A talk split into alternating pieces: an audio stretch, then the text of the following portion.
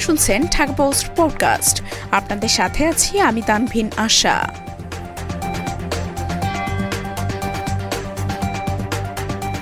তীব্র শীত।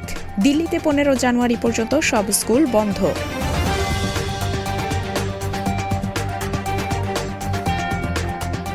ভারতের রাজধানী দিল্লিতে তীব্র শীতের কারণে সব বেসরকারি স্কুল পনেরো জানুয়ারি পর্যন্ত বন্ধ থাকবে।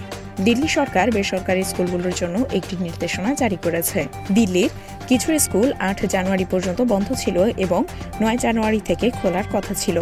তবে এই আদেশের পর এখন স্কুল ছুটি আরও সাত দিন বাড়ানো হয়েছে। অন্যদিকে দিল্লির সরকারি স্কুলগুলো এক জানুয়ারি থেকে পনেরো জানুয়ারি পর্যন্ত বন্ধ রয়েছে। বর্তমানে পুরো উত্তর ভারতে শীতল বাতাসের প্রভাব রয়েছে। দিল্লিতেও শীতের প্রকোপ চলছে। পাঞ্জাব, হরিয়ানা চণ্ডীগড় দিল্লি, উত্তরপ্রদেশ, উত্তরাখণ্ড, উত্তর রাজস্থান, বিহার, পশ্চিমবঙ্গ, সিকিম, আসাম, ত্রিপুরা, মধ্যপ্রদেশে কুয়াশা দুই থেকে তিন দিন ধরে জেগে বসেছে। যার কারণে ভারতের আবহাওয়া দপ্তর একাধিক সতর্কবার্তা জারি করেছে। রাজ্যগুলোর জন্য জারি করা হয়েছে লাল ও কমলা সতর্কতা।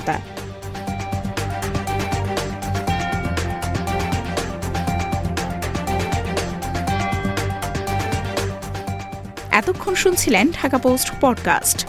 দেশ বিদেশের সর্বশেষ খবর জানতে ভিজিট করুন W W W dot Dhaka post dot com